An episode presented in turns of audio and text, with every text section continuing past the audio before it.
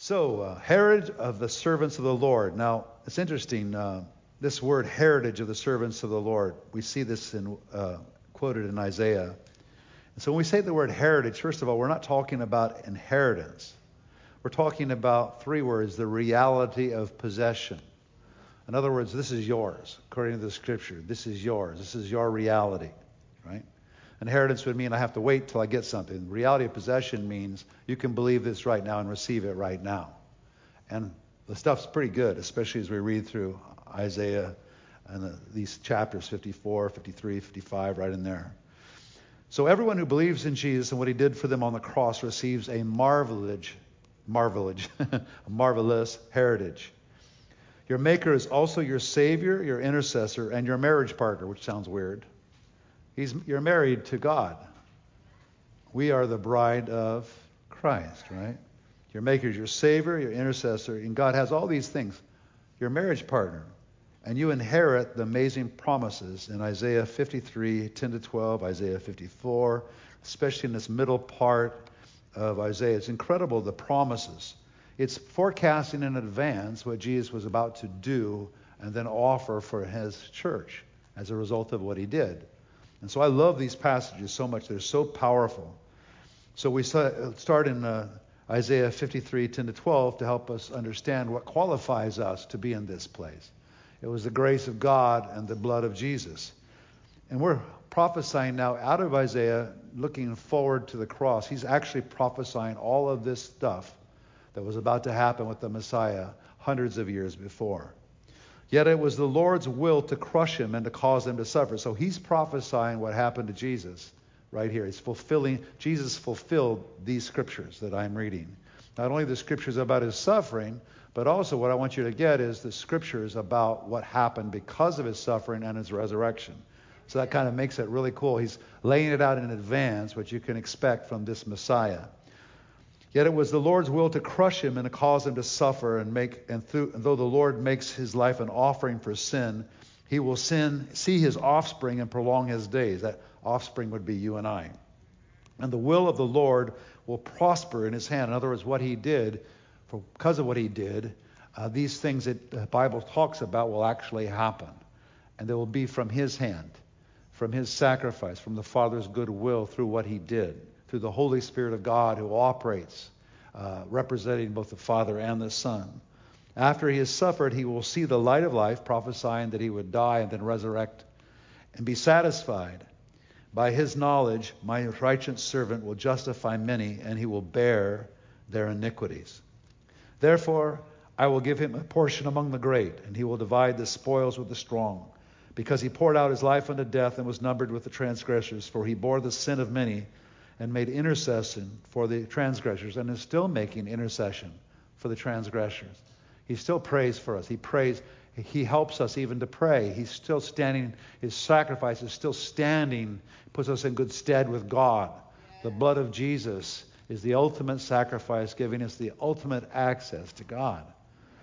So you could make that a poem. You could say it, well, what beautiful words. This was a hideous and horrible death prophesied through the scriptures. The disciples maybe knew some of these scriptures, maybe they didn't, but even if they knew them, I don't think that they would ever imagine that this was in the mix, especially after the glory and all the things that they were seeing, right? So I want to just read through Isaiah chapter 54. It's about us. And as I read through these passages, I'm hoping today you'll just grab a hold of the meaning of them for your own personal life not just a theology for the church, not just a theology for, for the Jews, for the past, but a powerful understanding of who Jesus is, what the Father is about in sending Jesus, and prophesying in advance what then was to become a reality not only for the church then, but also for all of us, especially on the other side of these events that we've just talked about with Jesus coming and resurrecting. So look at Isaiah 54. Sing, barren woman, you who never bore a child. Burst into song, shout for joy, you who are never in labor. Because more are the children of the desolate woman than of her who has a husband. So that means whatever you're desolate in, whatever you're weak in, whatever you haven't received of the promise of God, God has more for you, not less, even if it feels like you're absolutely desolate in that particular area. Well, you need healing or you need something else. And so we are this woman, we are this bride, we are the bride of Jesus. We are the one who has a husband whose name is Jesus. Listen to this. And this is always the case. This is always in God's will. This is being prophesied. Not only was it prophesied that Jesus would come and die this hideous death, but also it's prophesied that this would be the result of it. And here it is. Enlarge the place of your tent. Stretch, stretch your tent curtains wide. Do not hold back. Lengthen your cords. Strengthen your stakes. Some people don't understand my penchant for increase. I'm never satisfied. You know why? Because right there, that word, enlarge the place of your tent, stretch your tent curtains wide, is a permanent word for me. It means I can never let us decrease. I can always, I need to put my foot on the accelerator for increase, not only for me, but for all of you. You get that, let me just read that again. Enlarge the place of your tent. It speaks of expansion, it speaks of growth. I never want to stop growing. I hope I'm here at 90, pushing you, pushing you, pushing you. Let's go buy this. Let's go build that. Let's go do this. Come on, come on, come on, come on. Move, move, move. Is that because I'm ambitious? I hope so. But in the right way. Because God's ambitious. This is one thing I've learned. Not only just for like my ministry or for the people of God generally, for your life. That's right. Boy, I tell you, you get a hold of this one.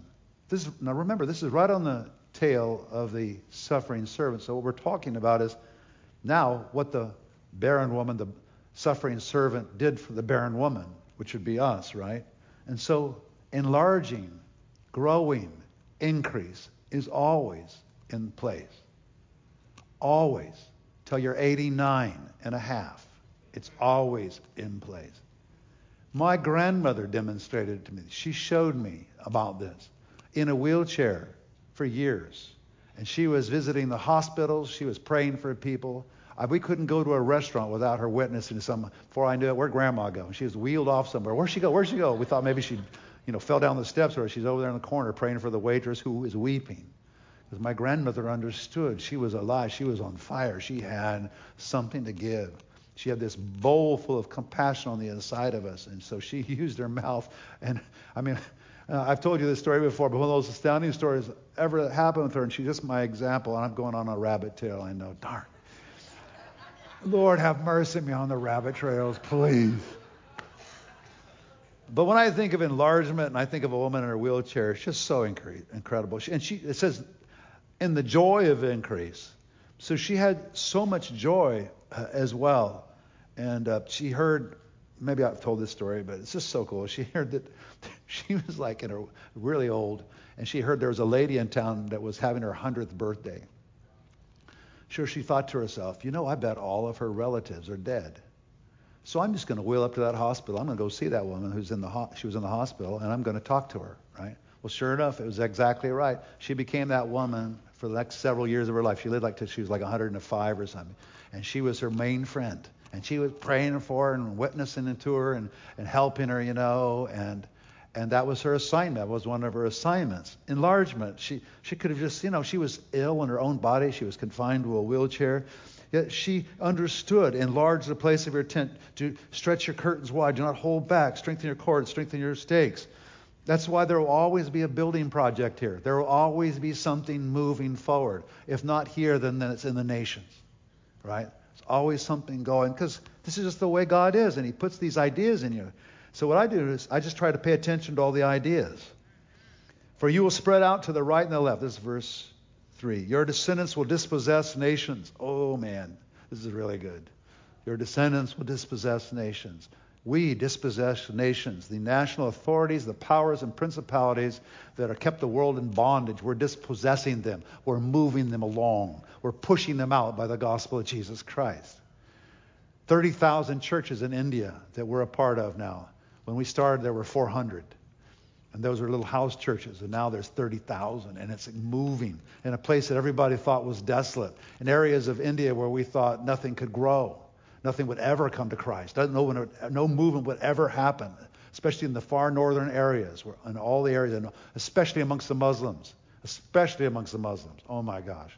dispossessing nations, dispossessing the way they thought, the principalities and powers that have held them in bondage for year after year after year. This is the great inbreaking. This is the great time. And this gospel of the kingdom we preach in the whole world, then the end comes. The gospel preached in the world Uh, uh, is right upon us. We are in that season. There has never been a season like this. There has never been a season of enlargement of the church like right now.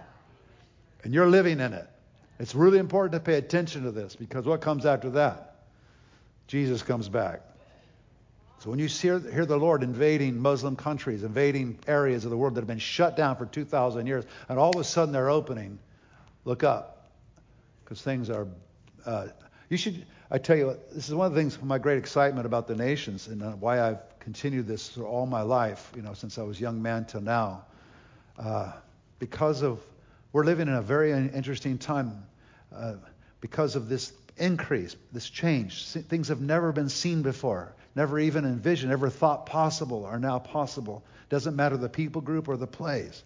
For you will spread out to the right and to the left, your descendants will dispossess nations and settle in their desolate cities. Do not be afraid. You will not be put to shame. Do not fear disgrace. You will not be humiliated. I just say that over you. Do not fear disgrace in your job, in your work, wherever you are, whatever you're doing. Do not fear disgrace. You are special. Where you work, what you do, where you live, you're special. And if that disgrace comes or something looks like it's coming, just ask for double for your trouble. That's another thing in Isaiah. Even what looks like disgrace in the beginning, for the believer, always turns out for the good. We got this clause in our contract. God causes all things to work together for good for them that love the Lord, to call according to his purpose. You will forget the shame of your youth. and Remember no more the reproach of your widowhood. Whatever you've lost, whatever has happened to you that's been serious or stolen from you or taken, whether it was a loved one or, or, or something else. For your Maker is your husband. Wow. And if he's a good husband, right? He's always a good husband. He's also your maker. That's a pretty unique combination there. The Lord Almighty is his name. The Holy One of Israel is your Redeemer. He is called the God of all the earth. your husband, you're married to the God of all the earth. That kind of gives you a little perspective, doesn't it? Lord, we just thank you for these passages of Scripture. The God who made you loves you and calls you back to him. The Lord will call you back as if you're um, distressed or deserted and distressed in spirit, a wife who married young only to be rejected, says your God. For a brief moment I abandon you. Sometimes that's the case. It feels like God abandons us, that he's gone somehow or he just isn't paying attention or whatever. But with deep compassion, I will bring you back. It's the compassion of God that keeps bringing him back. Sometimes I think we, we, especially in a church like ours where we're always believing for miracles, we, we think of the miracles and then we sort of weigh whether a miracle happened or not. But it's the, what we have to understand is the compassion never stops. You see, he's got deep compassion. He's always bringing us back to grace. Always. Not just any kind of compassion. Okay, you talked me into it. Okay, finally, uh, you twisted my arm. No, with deep compassion. He has a deep compassion for your life. We know it because he sent his own son and let him die, shed blood, crucified, let men torment him for your well being. That's the ultimate reason why you know. But his spirit bears witness of this. Your ultimate well being is in mind, no matter what circumstance you're going in. Sometimes the circumstances can be so horrific and horrendous you can't imagine how God could be in this. But God will never leave you or forsake you. For a brief moment I abandon you, but with deep compassion I'll bring you back. The Father abandoned his own Son on the cross, who did nothing wrong, shedding blood, who can in an instant climb off of that cross anytime he wanted. He allowed it to happen because of the people sitting here, because he wanted you to come back. He wanted you to be his children. And he could only buy you with his blood. He could only have you through sacrifice. It had to be the atoning sacrifice. There was only one thing that would cover you and give you access to such increase, right? What a beautiful section of Scripture. For a brief moment I abandoned you, but deep compassion I'll bring you back. In a surge of anger I heard my I hid my face from you for a moment, but with everlasting kindness I will have compassion on you, says the Lord your Redeemer. Everlasting kindness, kindness that never gives up, that never runs out. Everlasting kindness. What a beautiful section of Scripture. I love these verses so much. The God who made you loves you and calls you back to Him. Sin disconnects the very ones made in, the, in God's image. That's in verse 7 there. But God wants to bring us back with deep compassion, not just any kind of compassion, and with everlasting kindness. Kindness that lasts forever and ever and ever. Not just a little kindness, but for your eternity with Him. Always, always. Not only in this life, but also in the light to come. In the life to come. I love Romans chapter 8, verses. Uh, let me just read these verses. I'm getting there a little bit early, but I just want to read them now because this is the New Testament side of all of it, and um, I have it deeper in my notes here, but I just want to read these verses. What then shall we say to, in response to these things? I mean, I'm saying some pretty profound things, right? If God is for us, who can be against us? Pretty simple. I don't know why, even through all these years of knowing the Lord, it's so easy me for me to forget that God's for me. I just something can happen in a moment's time. I just get sideways, you know. One thing happens, you know, I lose something, a car accident, something happens, and then all of a sudden everything's gone. God's bad. God doesn't love me anymore, whatever, right? So we have to stand on these scriptures, which always are true. Standing on the scriptures is our life. It's the only way we know the truth, and it's the only way we can receive supernatural things. Without faith, it's impossible to please God, and God puts us in plenty of positions to have to believe, doesn't He? Starting first with just believing that you need a Savior, that you actually need to be saved, that you actually need to say, Jesus, I want you. And put the ring on your finger and say, I want to walk with Jesus. The ring on your finger is sort of like baptism. We just sort of do that. We consummate that with a baptism. That's a, telling everybody, you know, I'm putting the ring on. Here's the wedding ceremony. I'm walking with Jesus. That's why it's such a precious thing and a powerful thing, just like a wedding is, a transition. The salvation thing is a transition, and baptism is sort of like the ring, but the marriage has been made by your faith in Jesus Christ. Baptism doesn't save you, it just is that symbol of what you've done on the inside, an outer symbol. It's so powerful, right? What then shall we say in response to these things? If God is for us, who can be against us? Who can be against us? Wow. He who did not spare his own son, but gave him up for us all, how will he not also along with him graciously give us all things? Who will bring any charge against those whom God has chosen? It is God who justifies. Who then is the one who condemns? No one. Christ Jesus, who died, more than that, who was raised to life, is at the right hand of God and is also interceding for us. Who shall separate us from the love of Christ? Shall trouble or hardship or persecution or famine or nakedness or danger or sword? As it is written, for your sake we face death all day long. We are considered as sheep to be slaughtered. He's not saying that we don't have problems. He's just saying, here's the reality. Knowing all these things, we are more than conquerors through him who loved us. You mean you can conquer while you're in this place? Yes. On the inside, you can conquer, which makes its way eventually to the outside. And you have a calling and you have a reason for living, no matter what the disability, no matter what the problem. For I am convinced that neither death nor life, neither angels nor demons, neither the present nor the future, nor any powers, neither height nor depth, nor anything else in all creation will be able to separate us from the love of God that is in Christ Jesus our Lord. That is the New Testament equivalent to what we just read in Isaiah chapter 54. Sin disconnects the very ones made in God's image, Isaiah 54 7, but God wants to bring us back, and I love this, with deep compassion. I, I like that word, with deep compassion. Deep compassion, not just any kind of compassion, but with deep compassion. I will have compassion on you, he says. I, I, just love these verses. I could just live in them uh, all the time. And everlasting kindness. These are these are beautiful uh, words, aren't they?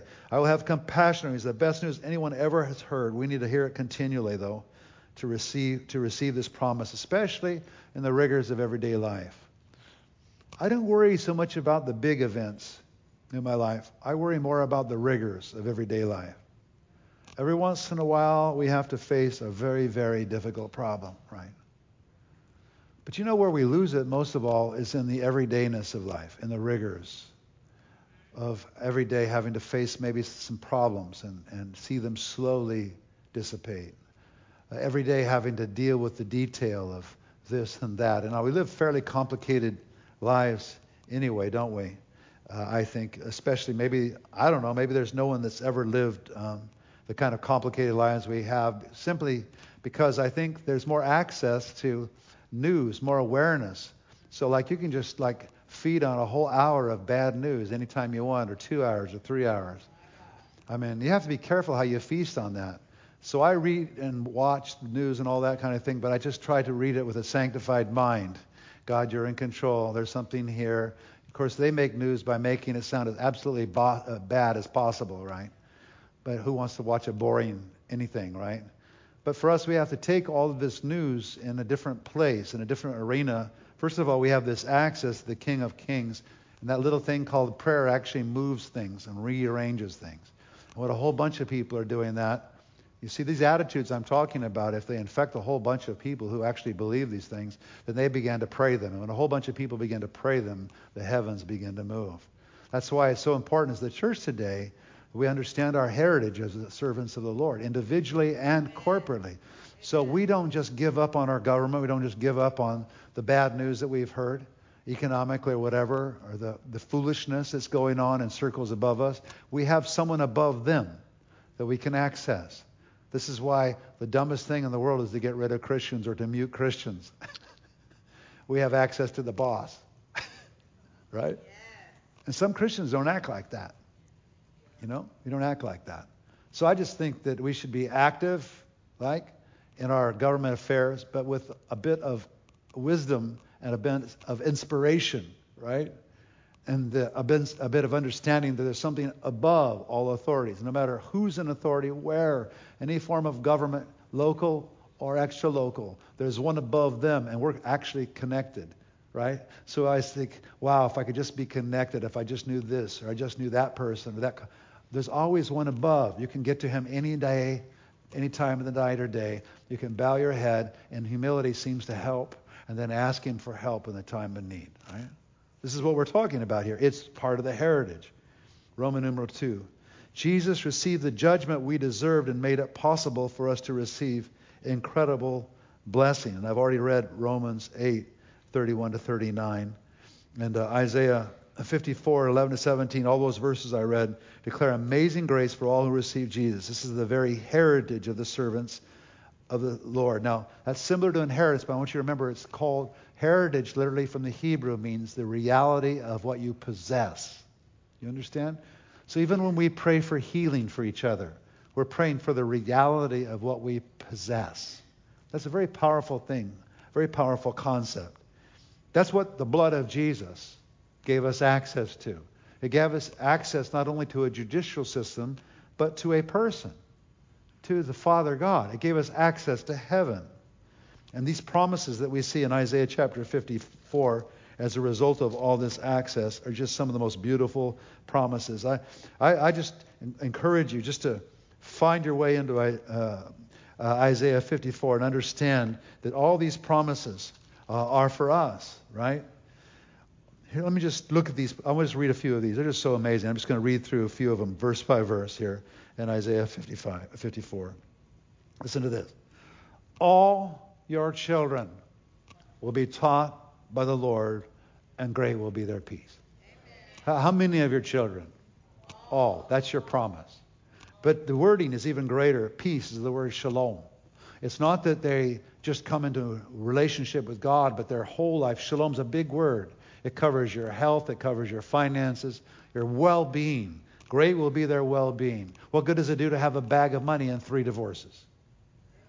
What good does it to have a bag of money and be sick and ill, right? Great will be their well being. Harmony in the relationships, harmony between sons and daughters, harmony between mothers and fathers, and uh, harmony in the marriage. Great will be, all your children will be taught by the Lord, and great will be their peace. Oh, I love that verse. Verse 14 In righteousness you'll be established, tyranny will be far from you. You will have nothing to fear, terror will be far removed. This is your inheritance. This is an Old Testament rendition of a New Testament inheritance made more real than ever because of the blood of Jesus Christ who went before you. There is therefore now no condemnation for those who are in Christ Jesus. These are all forms of condemnation that we're reading, all the things that could be attacks and uh, all the things that we're enumerating here, right? All things work together for good for them that love the Lord and are called according to his purpose because you are in righteousness. You are in right standing. Where did the righteousness come from? It came from Jesus who gave it to you because you confessed him as your Lord and Savior, and then you became righteous along with him. And if you make a mistake, you just agree with him and say, God, I just don't like. You know, confession isn't just like a clause that covers your all wrongdoing and you can sweep it under the rug. Confession is this identity with Jesus. Jesus, I agree with you. I hate that. I don't want to do that. I'm so sorry for that. I agree it was wrong. Thank you for forgiving me, right? That's the place you come because you see, you're God's kid. You actually, not just children, sometimes that messes us up because maybe some of us didn't have such a great father or mother.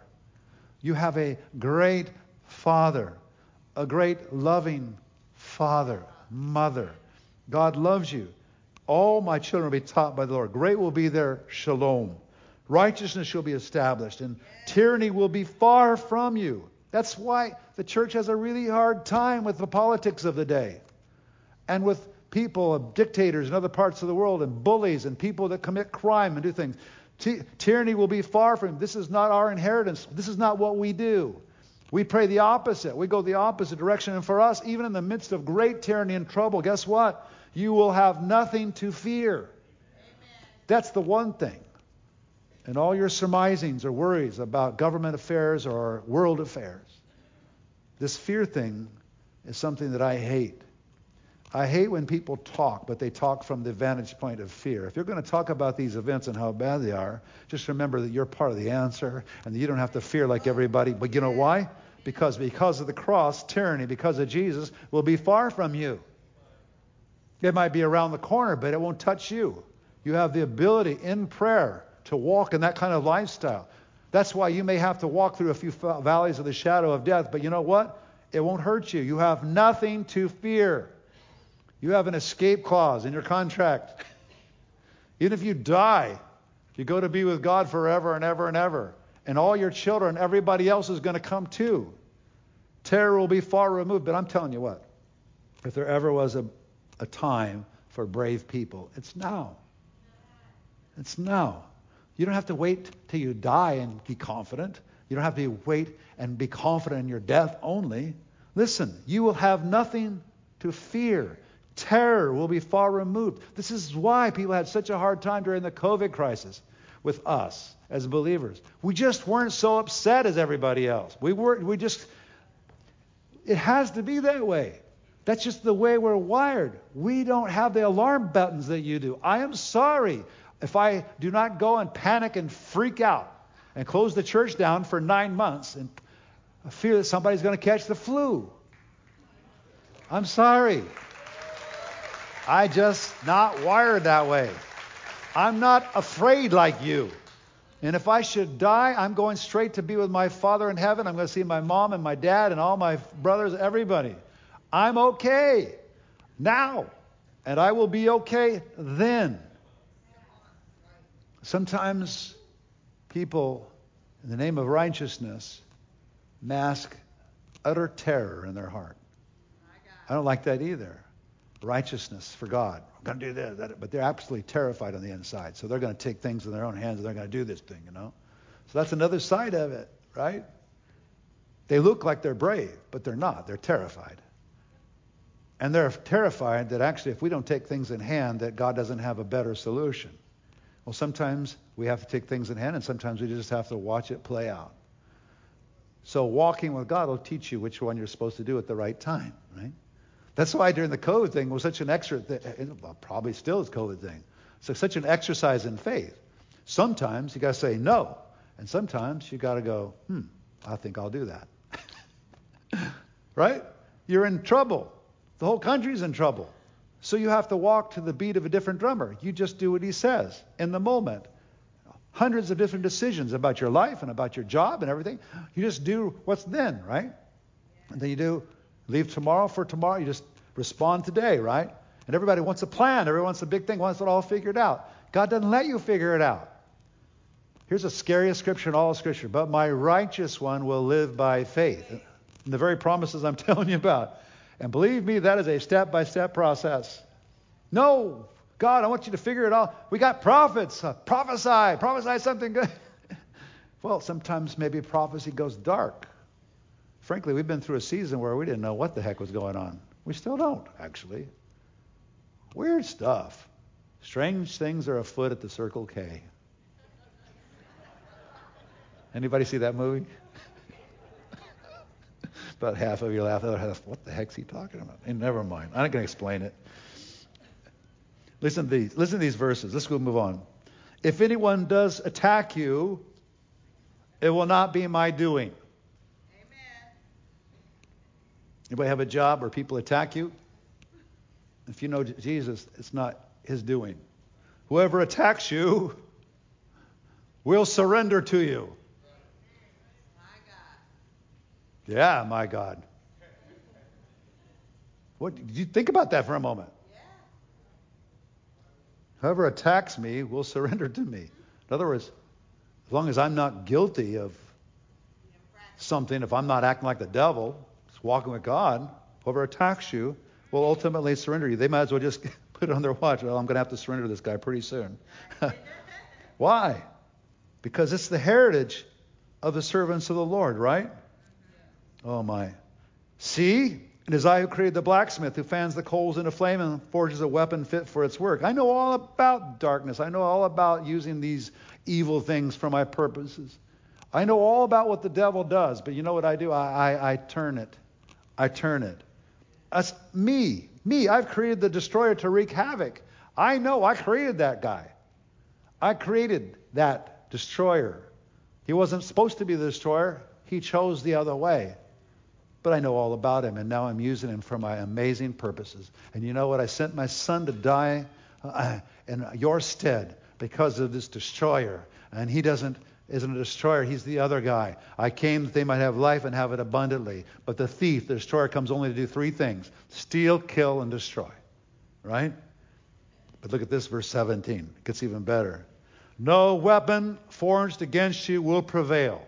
You will refute every tongue that accuses you. This is the heritage. This is the reality of possession of the servants of the Lord. This is their vindication from me, declares the Lord. It may take a while. It may take a few days. It may take a few months. It may take even a couple of years. But no weapon forged against you will prevail. You are in a unique place. All things work together for good for them that love of the Lord, are called according to his purpose. No weapon forged against you will ultimately prevail.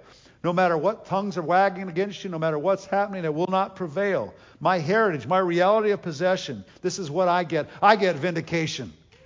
And I get it from the head guy, not the president, not the Congress. I get it from Jesus, King of Kings and Lord of Lords. Man. And then as I read from these passages in Romans 8, 31 to 39, one of the greatest things in those passages is nothing will be able to separate us from the love of God. He did not spare his own son, but graciously gave us all things, including his son, made us more than conquerors. Nothing will be able to separate us from the love of God. Aren't you glad? And so as we see, turning to Isaiah chapter 55, there's a response. There's always a response. There's promises and then there's the response. It's so important to know that we have a response. So, all of these promises, all these things, it's important that we respond to them in faith. And so, that's the great adventure of life responding to crises, responding to things in faith. God all has us, uh, all of us, on wisdom paths, on faith paths, things that we're walking out individually in your life. My wisdom path, my faith path that I have to follow is not the same as yours. All of us are on those pathways. All of us have challenges. All of us have a devil that's trying trying to steal and kill and destroy from us, right? All of us. The question is how we're going to respond, right? And so Jesus is telling us you can respond in faith. And he tells us, come. And when you get worn out and you get tired, Isaiah 55. Come to all you who are thirsty. Come to the waters. matter of fact, I think church is like that. I think church is one aspect of coming to the waters. Reading my Bible all the time is another one. If I read my Bible as just a bunch of discipline and, and you know, and the ought tos and things, I read my Bible to get direction every day. I read my Bible to take every single promise that has anything to do with my welfare, and I take it, I pray it back, I declare it over my life, right? That's, that's how you come to the waters. You have no money, come buy and eat. Come buy wine and milk without, cost, without money and without cost. Why spend money on what is not bread? That's a good question and your labor on what does not satisfy. Come in Isaiah 55 1 means there's a faith filled response that needs to be made. You will not ever get away from that. The Bible says, My righteous one will live by faith. And so even when you begin with God, yet to all, this is John uh, 1 12 and 13, who did receive him, to those who believed in his name, he gave the right to become children of God children born not of natural descent nor of human decision or of a husband's will, but born of God. So that's a nice salvation scripture that we use a lot for explaining people who first come to the Lord. But that scripture is in place all the time, right? Yet to all who did receive him, to those who believed in his name, he, he gave the right to become children of God. Now, one thing I've learned about kids and now grandkids, you do not have to teach them how to ask. You notice that? If you love them and produce a loving environment, they assume that they get the moon. They will go for it. And it doesn't stop. I thought maybe it would stop at 10 or 11. No. It doesn't stop at 15. No. It doesn't stop at 18. No. It doesn't stop at 20, 30. No. It doesn't stop. Never stops. There's a song about that. It never stops. Which should tell us something about our own walk with the Lord.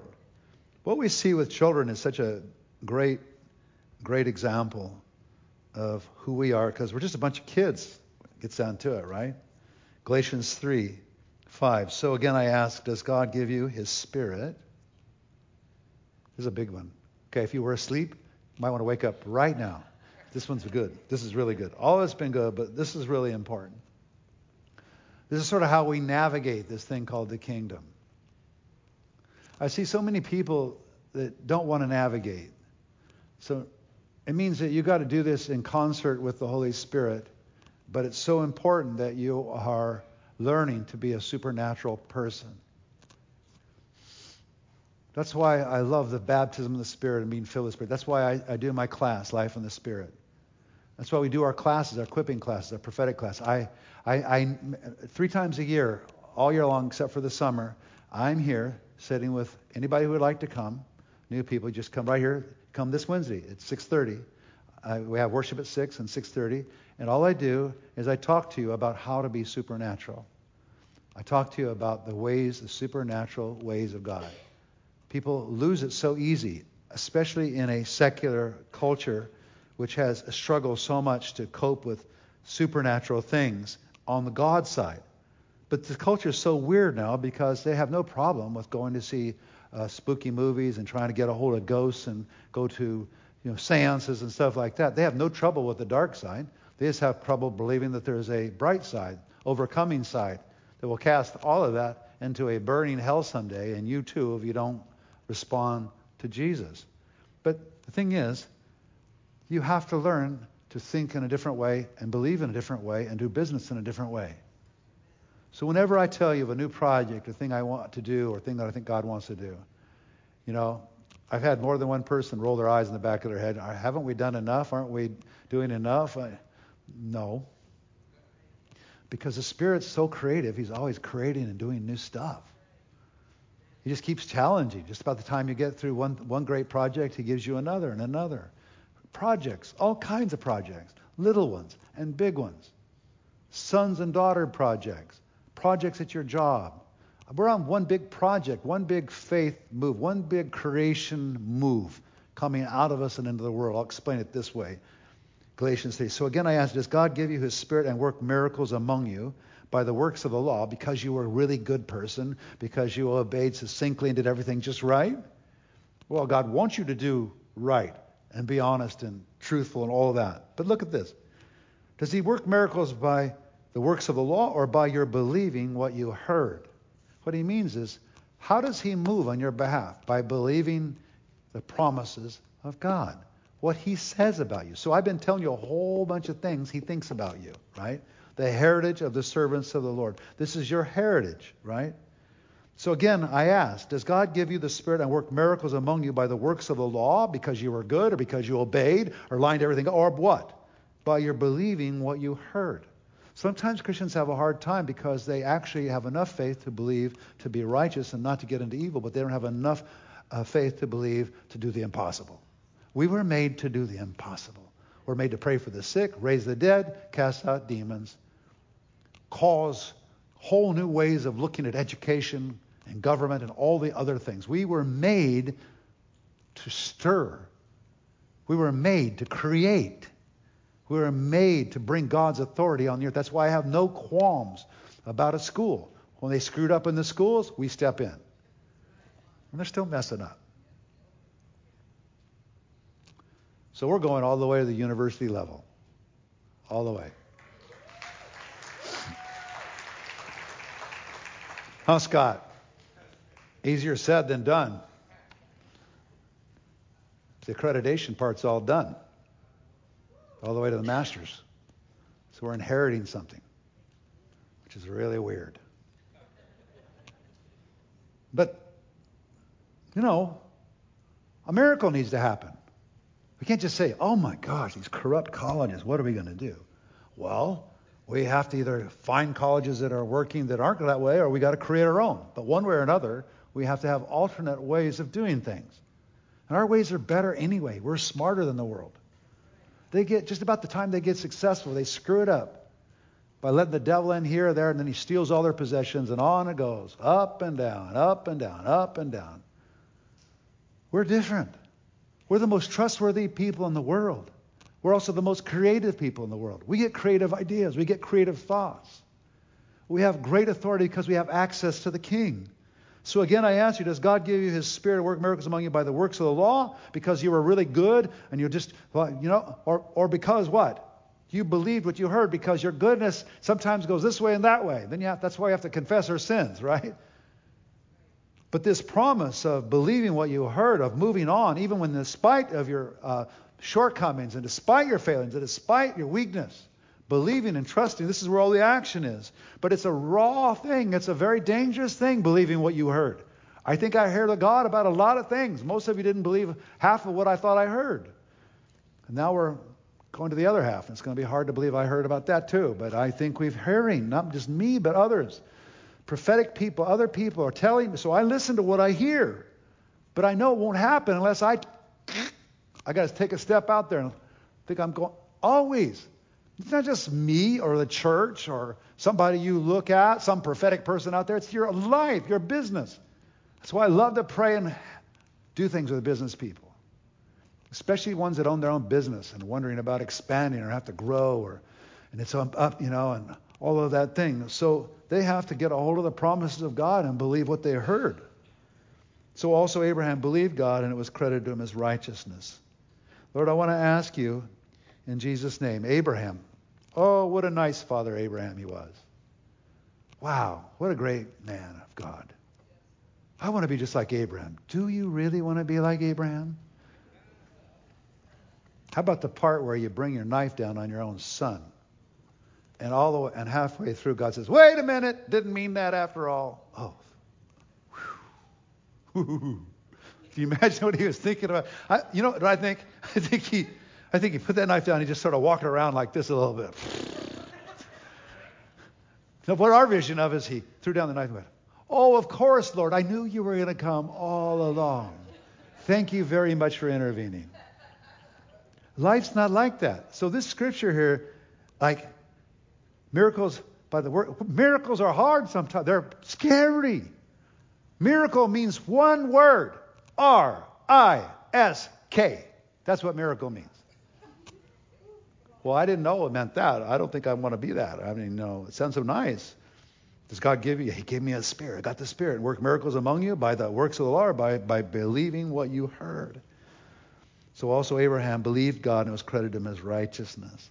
To the very end, he believed it, even when God told him to take away what the very thing that seemed to be Right there. Have you ever had that happen? You're believing, you're believing, you're believing, and all of a sudden, just as you're about to get it, or just as you've prepared and everything, all of a sudden it's just snatched away and it's gone. You have to look no farther than your Bible to see other people went through that. The question is, did you keep believing or not? Because God will test you on your faith to the hilt. If you want to live a life worthy of God, if you want to live a life with vision and power, if you want to have power and influence, you're going to have to live it to the hilt. And you have to take chances and you have to stick your neck out there for everything. It has everything, not just for big projects, but for your family, for your household, for your children. Life is one big R I S K. Does God work, give you a spirit, work miracles among you by the works of the law or by believing what you heard? So there's just two things. What's God saying about that, and what do you have to believe about it, right? All right. So look at an invitation to the thirsty and hungry. So we're getting through here. Embracing the uniqueness of God's ways and thoughts. Let's go back to Isaiah 55. And this is something that's hard to cope with because we want to make God in our own image so much. But here's the most dangerous passage in the whole scripture. My thoughts are not your path, your thoughts. Neither are your ways my ways. you know, so uh, you're going to start walking with God. He's just got different thoughts and ideas. He eventually make them available to you, but wow.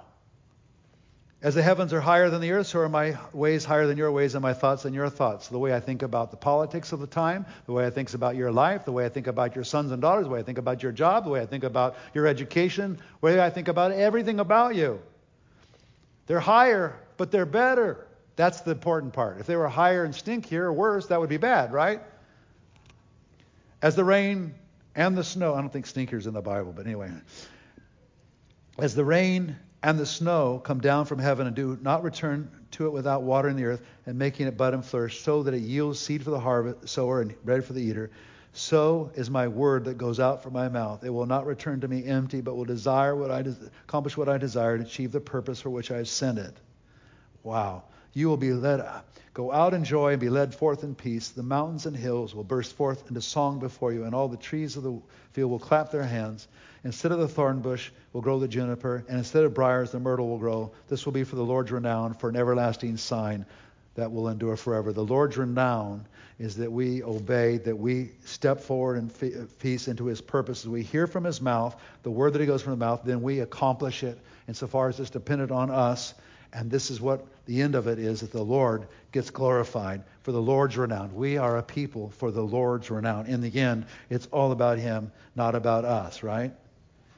And so these are the great promises that God has in his word for us. And I just want to review one more section before we go. And um, I just want to say this from Isaiah 61. This is Jesus, uh, passage about Jesus, but it's about us as well. And I, I just want to read these verses because I, I, could I just read this as our job description? And, and, and I, I just want to make sure that I widen this a little bit. I'm widening this to every area of life, to all of life, right?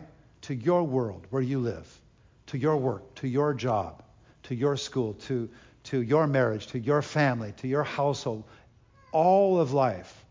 Okay? So we're, we're not talking churchy here. We're talking about life here, about your walk with God. God speaking to you, giving you a promise. You're pursuing that promise like the ancients, like Jesus, like the apostles, like the patriarchs, walking through. Those stories are all for us to see what it feels like to walk in a promise. And by, honestly, sometimes walking a promise can be incredibly scary and also incredibly uh, frustrating sometimes. Just when you think thought you had it, it, it disappears. And then you're supposed to keep believing and moving toward it and all of it. And, and I'll tell you what, one of the most dangerous passages in the whole Bible is without faith, it's impossible to please God. Oh, I love that passage. Do you really? God's not happy till you're walking in faith. And walking in faith means R I S K sometimes. And that's not fun sometimes. But if you get the hang of it, you don't get so terrified. So what I'm my one of my goals in my life is keep risking but not get terrified. so I kept risking, but I keep getting terrified. So if I could get rid of the terrified part, I'd be very happy. I'm learning.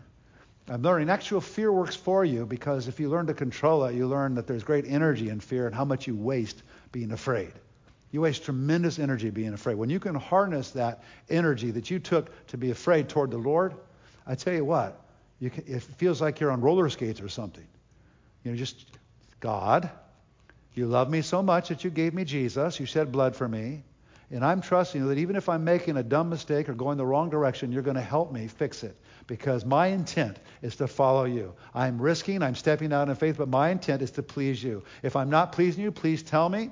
I'll be glad to change my mind. I'll be glad to redirect. I'll be glad to do that, right? So, Isaiah 61. Let me just read. This is your job description. I'm going to finish on this. I don't even think that's on the outline there, but anyway, I'm going to read it. Listen carefully. Maybe they can dial it up. Isaiah, uh, maybe you can read along with us. Isaiah 61, verses 1 to 11. I just want to read these verses. Won't we all stand?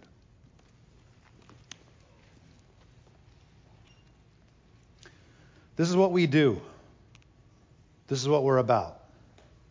Everybody, every believer, both together with other believers and in your own world, in your own life whether your own world is in the light uh, in the arts, whether your own world is in business, whether your own world is in government, whether your own world is in medicine, whether your own world, whatever it is, whatever talents, abilities, whatever your world is, your family, your your your household, your neighborhood, your school, whatever it is.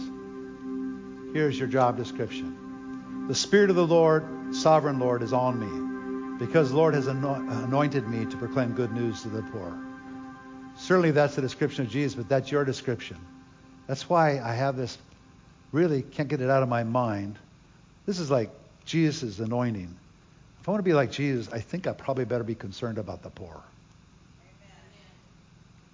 That's why beautiful Laguna Niguel, we go deeper and farther and farther and helping the poor. This isn't like a do-gooder thing. This isn't like because it's in style. This is because this is our commission. This is at the root. This is what we do. The day we stop doing that, it's the day I don't want to do this anymore. It's hard, it's difficult, but it's who we are. This is what we do. Amen. To the poor, to those that don't have something, whatever it is, money or health or whatever. He has sent me to bind up the brokenhearted, to proclaim freedom for the captives and release from darkness for the prisoners. That's our cause. You can do it anywhere, anytime, any space. You don't have to move down to downtown LA. You don't have to move to San Francisco. You don't have to move to India, Cambodia. They're right here. Prisoners are everywhere. We get to release them. To proclaim the year of the Lord's favor. This is always the year of the Lord's favor. Even during COVID, it's the year of the Lord's favor. The year of the Lord's favor is every year, every month, every day. And the day of vengeance of our God, that day is coming too. But there's judgment going out even now across earth. To comfort all who mourn. That's what we do.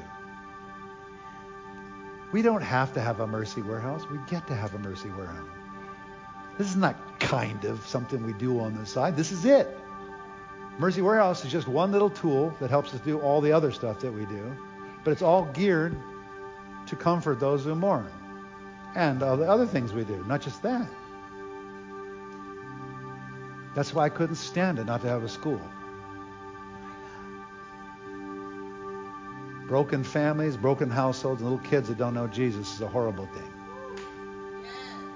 And they know Jesus in the midst of some of their pain, guess what happens? We just comforted them when they were eight instead of when they were 18, before they got themselves in horrible trouble and provide for those who grieve in Zion. That's what we do. We provide. Gosh, I'm just thinking of all the people we're providing for right now. Lord, I pray for Dan right now who's fighting for his life. We snatched him from the East Coast and where he was living in a horrible place. You know, he's in the hospital now, and I just pray, God, we grieve for him. We just ask God you would give him his life back. Lord, bestow on him and all the rest of us a crown of beauty. That's what we do. Instead of ashes, the oil of joy. Instead of mourning, a garment of praise. A garment of praise instead of a spirit of despair. We just make the world taste good. That's what we do. Thank you, Lord. They will be called oaks of righteousness. That's us. A planting of the Lord for the display of his splendor. When we do all this thing, we become oaks of splendor. We become noticeable. People notice what's going on. They will rebuild the ancient ruins. I think I'm smart enough to figure out the homeless problem. Well, that sounds arrogant of you. No, I'm supposed to figure it out. That's my calling. I'm supposed to rebuild the ancient ruins. I'm supposed to restore places devastated. That's what I do. That's what you do. I don't want to throw my hands up. Oh God, let the government please have the mercy on the God. help them to make the right decisions, Lord. They're not making the right decisions about our welfare. This is what we do. We rebuild this stuff. They will renew the ruined cities that have been devastated for generations. That's what we do. Strangers will shepherd your flocks, foreigners will work your fields and vineyards. In other words, you'll be so wealthy that other people will work for you. And you will be called priests of the Lord. You'll be named ministers of our God. In a way, we're foreign ministers. Wherever we go. Think about being in the government. We're first in the government of God, and we're second in the government of everything else. Turns out the government of God controls everything. You will feed on the wealth of nations. This is not a prosperity gospel. This is just what you're supposed to do. You business people, don't get in it because you want to be wealthy and ruin your life. Do it because you're supposed to feed on the wealth of the nations for the other part. Rebuilding ancient ruins, restoring places long devastated. I don't think that you even have any imagination or thought that's really entered into the church of how wealthy God wants to make us. You say, oh, I love that. Really? You would love that. Well, there's a little warfare that goes along with it. That's okay. But this is your destiny. Feeding on the wealth of the nations. And in the riches you'll boast. Why? Because you're going to turn around. You're going to use it for God. Instead of your shame, you'll receive a double portion. Lord, I declare over this room today, anybody that's going through a shameful, horrible process where they've lost friends, they've lost health, they've lost loved ones, Lord, I declare a double portion on you. May the shame of, of the, the enemy be broken off of you. And instead of disgrace, you'll rejoice in your inheritance. And so you will inherit a double portion in your land. I declare a double portion over this congregation of whatever it is, whatever has been lost, Lord, I declare double back for my trouble in Jesus' name. For I, the Lord, love justice. I hate robbery and wrongdoing. In my faithfulness, I will reward my people and make an everlasting covenant with them. Their descendants will be known among the nations, their offspring among the peoples. All who see them will acknowledge they are a people the Lord has blessed. That's our responsibility. That's who we are. That's our identity right there. No matter what area of life you're in, no matter where you're at, all who see us will acknowledge that we are a people the Lord has blessed. I delight greatly in the Lord. My soul rejoices in my God, for he has clothed me with garments of salvation and arrayed me in a robe of his righteousness. As a bridegroom adorns his head like a priest, as a bride adorns herself with her jewels. For as the soil makes the sprout come up, and as a garden causes seeds to grow, so the sovereign Lord will make righteousness and praise spring up before all nations. That is God's will right there. In the midst of the trauma and the dirtiness and the nastiness, the sovereign Lord is making righteousness and praise spring up before the nations because as it springs up, it is so different than the world that everybody will notice.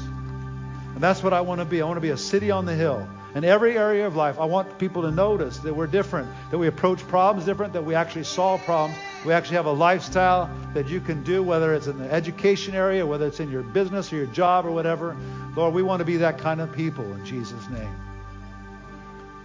And you know, I just think that uh, as I finish today, that today we just always like, in response to whatever we give, for people to respond and just have a moment as we're worshiping, just to say, God, let that soak in, please. Please talk to me more. He got my interest. Please talk to me more. And I believe that also uh, there's some inheritance that are waiting for people this very day for healing and for restoration in their own life just by a prayer from another saint. If I could have the ministry team come up really quickly here today. We want to pray for you. I want to ask God to make this some supernatural transactions here today. So there's a bunch of us that'll be up the front. And I just encourage you, or you could just stay in your seat and do business with God. But Jesus said, My house will be a house of prayer. So today, as we're here before the Lord, I pray that you'd take at least a moment before you walk out that door and make some transactions with the Lord. If you want to do it with one of us up in the front here, feel free to pray with one of us because we're two or three gathered together. There he is in our midst. And there, when you agree about there's something that happens when two agree. You could agree with your wife or your friend right next to you. But what I would do if I were you in the midst of this ministry time that we're doing, make some transactions with the Lord. Hold up what's uneasy in your life. Hold up what you've been looking for, what you're grasping. Hold up with what you heard from God during this message. And just ask Him to do something. Ask Him to, to move on your behalf. Uh, ask Him to and just commit yourself, saying, Lord, this is my heritage. I've been gotten, I've been stolen from. The thief comes only to steal, kill, and destroy. But you said I came that they might have life and have it abundantly. Lord, I declare abundance in this area in Jesus' name. We'll be here for you to pray for you for that very thing, whatever it is that you need. But Lord, I just declare today the heritage of the servants of the Lord. Amen.